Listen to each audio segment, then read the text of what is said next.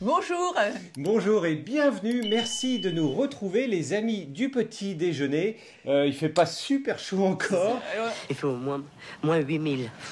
On a chacun notre solution. Toi, t'as. Ouais, moi je carbure à ça. Et puis Sandrine euh, au gilet chauffant. Bon, c'est un rasseur pour ceux qui nous l'avaient euh, demandé la semaine dernière. En fait, c'est pas mal parce que ça marche avec une petite euh, power bank euh, tout à fait classique que vous avez dans votre poche. Et puis vous avez trois niveaux de, de chauffe. Et bah, pour les frileux, en gros, c'est c'est pas mal. Puis il fait, vous voyez, euh, ça fume quand même. Heureusement, on a ça pour euh, se réchauffer. Mais c'est parti pour ce numéro 49. On va partir dans le désert. Ouais, c'est la grande traversée du désert. Mais on ira sur quelques circuits quand même. ah bah oui, oui, absolument. Il y a Aïe, des oui. jolies nouveautés euh, cette semaine. Et puis, euh, on partira un petit peu quand même roadster aussi, puisque les sportifs, ça va 5 minutes. mais Et un roadster presque néo-rétro. J'ai bien dit presque. Et puis enfin, une invention d'un Américain pour faire le tour de la planète. Ah, À moindre frais. Oui, c'est génial. C'est juste génial. C'est super sympa. C'est une copie euh, d'ancienne. C'est beau. Faut pas le dire. ouais, spoil. Allez, c'est parti. C'est parti.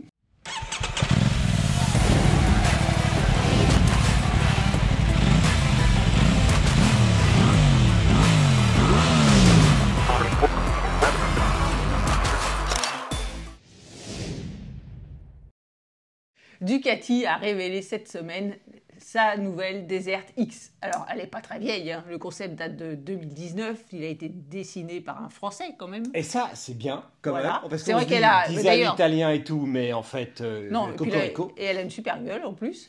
Euh, donc, euh, lancé concept en 2019, lancé l'année dernière.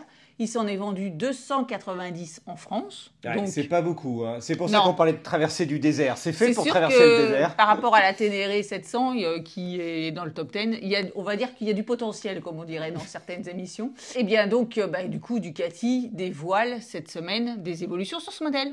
Bah oui, ça fait euh, du bien quand même de voir déjà cette moto évoluer, notamment en termes de techno. Parce que, eh oui, c'est quand même la techno qui envahit nos motos. Et bien la techno, bien sûr, Pardon. La techno, c'est bien de partir en tout chemin, mais c'est mieux de savoir où on va. Et du coup, le système, c'est turn by turn, qui se développe sur de nombreux modèles de moto aujourd'hui. Quand il fonctionne, est super indispensable. En fait, c'est une application Ducati qui se met sur votre smartphone et qui se met en connexion Bluetooth avec la moto pour que vous ayez au niveau du tableau de bord, du coup, eh ben, la gestion de la navigation et au niveau euh, de l'oreillette dans votre casque, euh, les informations aussi orales. Donc au moins, on peut se concentrer sur la piste. Eh oui. Et Bon, puis, mais euh, tout ça, Z- c'est une option. Ouais, c'est une option, mais bon, on voit, on voit que c'est en train d'arriver de plus en plus. Pas obligatoirement qu'on avait pu le voir sur des R1250 RT avec des grands écrans Ah, ça, à TFT voir. euh, de 10 pouces où là vous avez une vraie carte routière. Mais le turn by turn, objectivement, c'est super pratique. Et puis ça va vous permettre de, de passer euh, dans le désert pour revenir sur cette fameuse Desert X Faut qui quand même a une petite euh, aire de Kajiva Elephant, donc ça nous ramène vraiment à des motos historiques. Et Zef avait adoré pour une moto qui n'est quand même pas accessible vraiment, on peut pas le dire. Au petit gabarit, une selle à 875 mm, ben c'est haut perché. Sérieux, pour moi, euh, je la trouve trop haute. Zef, il est plus petit que moi et il adore ça. Comme quoi. Ah, eh c'est le talent, hein. Ouais, oui, c'est c'est le talent. Merci pour le scud, Sandrine. Et toc, remonte ton slibard, l'otard. Et ce sont des motos exceptionnelles. J'ai une petite préférence à moteur égal pour la Multistrada, puisqu'elle partage également exactement le même bloc moteur. Par contre, une roue de 21 pouces, ça, c'est un vrai trail. Il faut saluer euh, Ducati à ce niveau-là, et on vous en reparlera sûrement. Bon, et puis à part du coup l'évolution technologique, il y a aussi un nouveau coloris. C'est un noir mat plus des petites teintes de rouge et blanc, Mhm. un petit design sympa. Moi j'adore aussi le modèle blanc qui continue d'exister. Ouais, moi, Mais, le blanc euh, chez Ducati, le, le niveau un petit peu de, de la peinture est vraiment magnifique. Bon, et tout ça pour 17 390 euros. Ouais, une Mm. paille. Euh, J'ai quand même du mal à dire une paille pour des euh, trails de 900 cm3. Il y a quelques années, c'était quand même beaucoup moins cher que ça. Mais c'est un vrai trail. Le moteur, il est top. Et en attendant, quand on parle de trail, ben, bientôt on vous donnera rendez-vous pour les nouvelles V-Strom chez Suzuki, aussi bien en 1050 et surtout la V-Strom 800, dont le tarif n'est pas aussi stratosphérique que cette euh, Desert X. Et des tarifs plus abordables, c'est sympa. Et bien sûr, vous pensez également à la Transalp. Oui, on vous en dira plus Ah, Il bientôt. faut attendre un petit peu, ça arrive. Euh, ouais. Bon, côté sportive, c'est la semaine Kawasaki. Ah bah oui, euh, et puis cette fameux petit modèle, ces petits modèles hyper explosifs, parce que ça carbure chez Kawasaki. Là-dedans, par contre, ça carbure. Et donc euh, bah là, on va commencer par le petit modèle, effectivement, c'est la ZX4R. Et oui, les petites 400. Alors vous les connaissez, hein. les petits modèles chez Kawasaki, ça remonte quand même à 2008 avec les 250 dans un premier temps, et puis dernièrement la 400, eh bien... Depuis 2017 avec la Ninja 400. Franchement, c'est une super moto. 45 chevaux, idéal pour les permis à deux. Du vrai fun avec ces motos. On vous encourage à les essayer, même si vous avez déjà le permis A depuis longtemps. Vous verrez, notamment quand on a arrêté la moto euh, un certain temps, voire un temps certain, remonter là-dessus, c'est du fun en barre. Mais là, euh, bah, on ne parle pas d'un bicylindre. Hein. Ah bah non, mais là, c'est des sportifs 4 cylindres. Et puis, euh, en nombre de chevaux non plus, puisque du coup, la Ninja 400 a 45 chevaux, comme tu l'as dit. Mais là, cette ZX4R va à 77 chevaux, voire 80 chevaux, avec le système RAM, Air. Bon, attention, parce que là, le modèle, euh, les caractéristiques qui sont données sont pour des motos qui ne sont pas encore conformes Euro 5. Donc, on sait très bien que quand ça passe Euro 5, ça bride un petit peu. Quoi, ça, enlève quelques chevaux. Ça enlève quelques chevaux, mais enfin bon, bref, même, même 75 chevaux, c'est que c'est déjà beaucoup pour un petit modèle qui n'est. Oh, je ne peux pas dire qu'il est léger, puisque 188 kg, bah c'est le poids de la R7 c'est exactement le même poids qu'une Yamaha R7, donc quasiment le double de cylindrée. Une Yamaha R7 qui a moins de chevaux, qui est à 73 chevaux euh, à l'heure actuelle. Donc ça vous donne une idée. Une petite 400, mais avec plus de chevaux qu'une 700. Et puis des spécificités, par exemple, le Kawasaki a vraiment voulu sur ce modèle avoir du haut niveau de couple à bas et moyen régime. Ça monte quand même jusqu'à 15 000 tours. Ouais, alors ça nous ramène euh, à pour ceux qui ont connu ces petites motos euh, comme la Bandit 400 dans les années 90, euh, des motos qui montaient jusqu'à 16 000 voire 18 000 tours minute. Ça veut dire que ça envoie fort généralement tout en haut. Il faut vraiment jongler, amener le moteur tout là-haut. C'est ça qui est aussi hyper fun avec ces motos, contrairement avec une Ninja 400 qui est beaucoup plus agréable à bas et moyen régime. Donc il faut voir sur un 4 cylindres ce que ça va donner. Nous, on a hâte de la voir et de l'essayer naturellement, même s'il va falloir plutôt pour la France attendre plutôt la fin de l'année. Elle est annoncée pour l'automne, on n'a pas encore son prix. Mais avec une Ninja 400 autour déjà des 6000 euros, ce qui est presque le prix de certaines 500, ce qui amène la difficulté sur notre marché français, raison de législation aussi, euh, mais notamment de prix pour y, accéder. Et là, une ZX4R avec autant de chevaux, va, à mon avis, on serait plutôt aux environs des 8000 euros. Mais en fait, ça n'a pas été confirmé par Kawasaki, donc c'est pure spéculation de notre part. Et à noter que bien sûr, le, 4R suffit pas. Pour ceux qui en veulent mm. plus, il y aura le modèle SE avec un shifter en série, une bulle fumée, un port USB, un protège carter, ce qui est toujours utile. Et puis le modèle 4 RR. Allez, RR, vous savez, c'est hyper important. Plus il y a de R, plus c'est puissant. Hein. Et du coup, avec un shifter, une fourche réglable, euh, une suspension Showa, BFR C Light, oui, oui, du Showa quand même. Là, on voit vraiment, surtout, y compris sur ces petits modèles, qu'on arrive à des pièces d'exception, vraiment de la qualité, de quoi emmener la petite moto euh, sur la piste pour vraiment aller taquiner justement les 15, voire les 16 000 tours. Euh, ouais, ça va envoyer du lourd. Bon, puis pour ceux qui veulent aller plus de R et plus de chiffres, mhm. eh bien Kawasaki a développé cette semaine la ZX10RR et le modèle 2024. Eh oui, nous sommes déjà en 2024. Du coup, c'est un anniversaire. Oui, 20 ans. 20 ans pour la 7ZX10R. Nous, c'est 24 ans. Donc, il faut attendre un tout petit peu encore. Il faut qu'on trouve la moto qui est arrivée euh, en même temps que le, repère des motards. Mais voilà, un joli anniversaire et surtout 2024, alors que ça fait euh, trois mois depuis ECMA qu'on vous a dévoilé la ZX10R et RR 2023. Mais oui, Kawasaki, c'est toujours euh, un temps d'avance.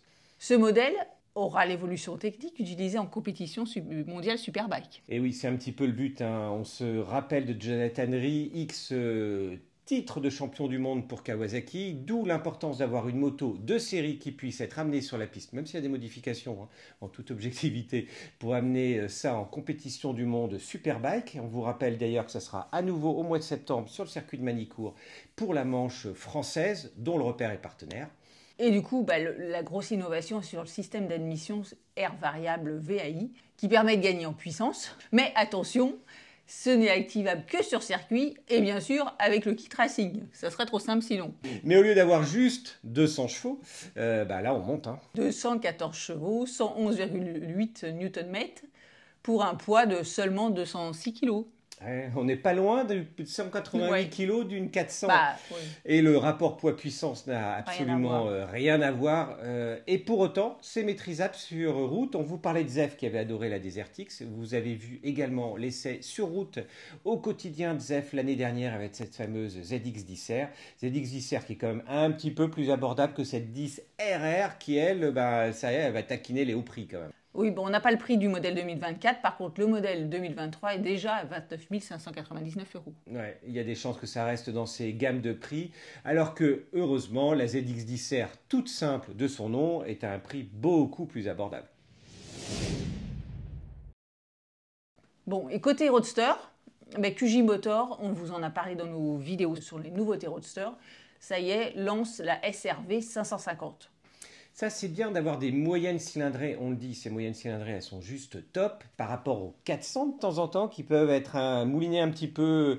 Mais encore une fois, ça dépend entre une 400 ou une 350 Météor qui va développer 20 euh, chevaux et puis une ZX4RR à l'autre bout avec ses 4 20 chevaux. On fait vraiment euh, le grand écart et par rapport à QG Motor où on était plus habitué à des roadsters mais avec les SRK et notamment euh, les, les 400 et les 700, bah là on arrive à une SRV, attention à ne pas confondre avec le Custom 700 SRV, là on est bien sur une néo-rétro. Alors côté motorisation du coup, bah, c'est un bicylindre de 554 cm3, 47,6 chevaux donc euh, à 2, 51 Nm, 193 kg à sec.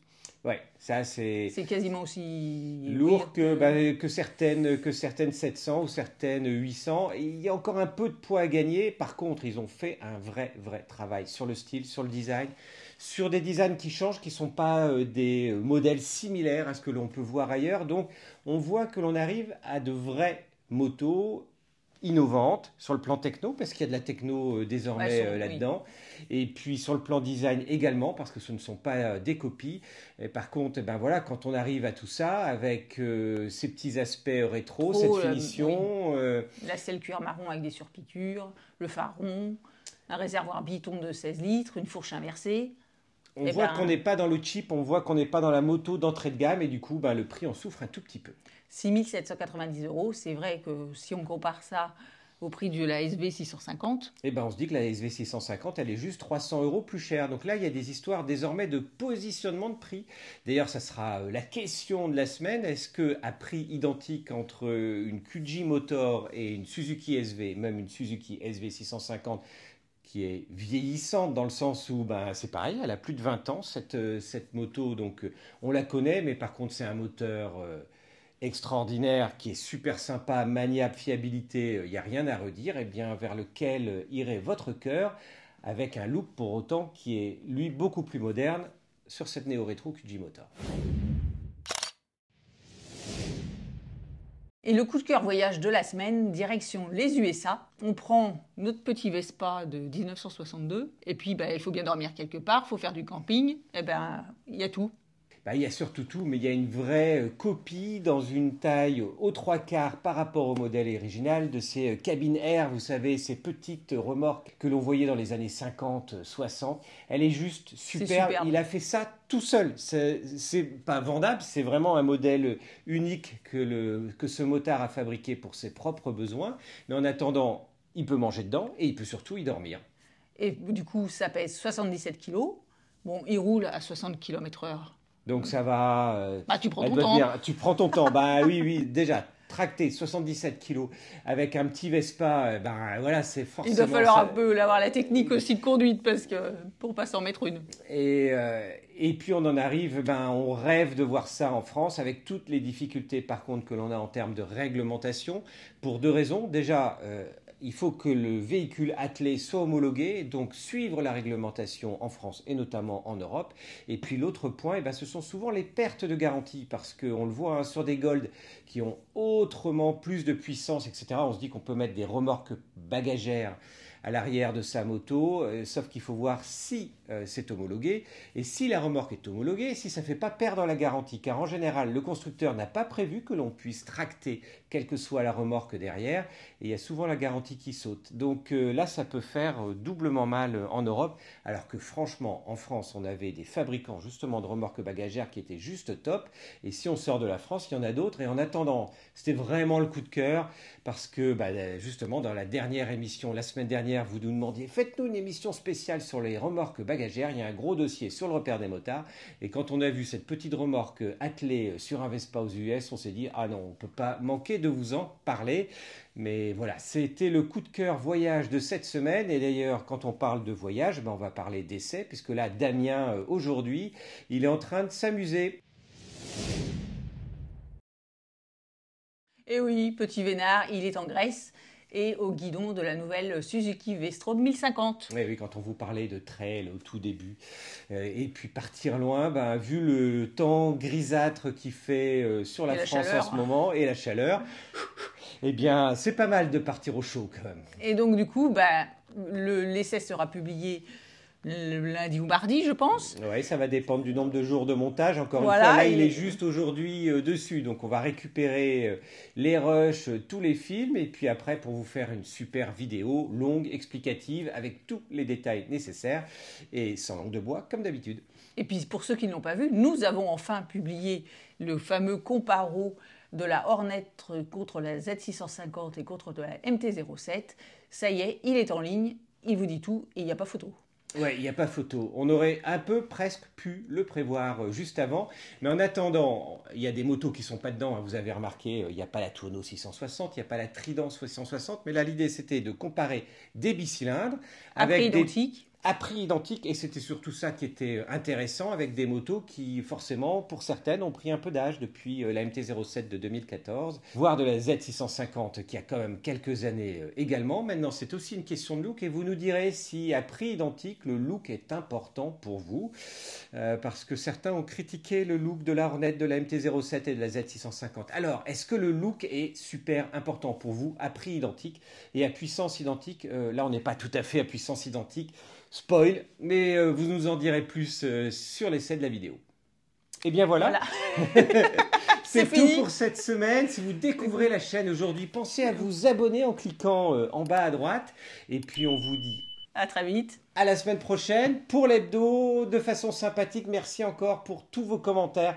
Ils sont toujours hyper sympas. N'hésitez pas à commenter euh, chacun euh, des modèles dont on vous a euh, parlé aujourd'hui et on est déjà en train de travailler sur l'hebdo de la semaine prochaine. Sans blague. Salut. Salut. à la semaine prochaine. Ciao.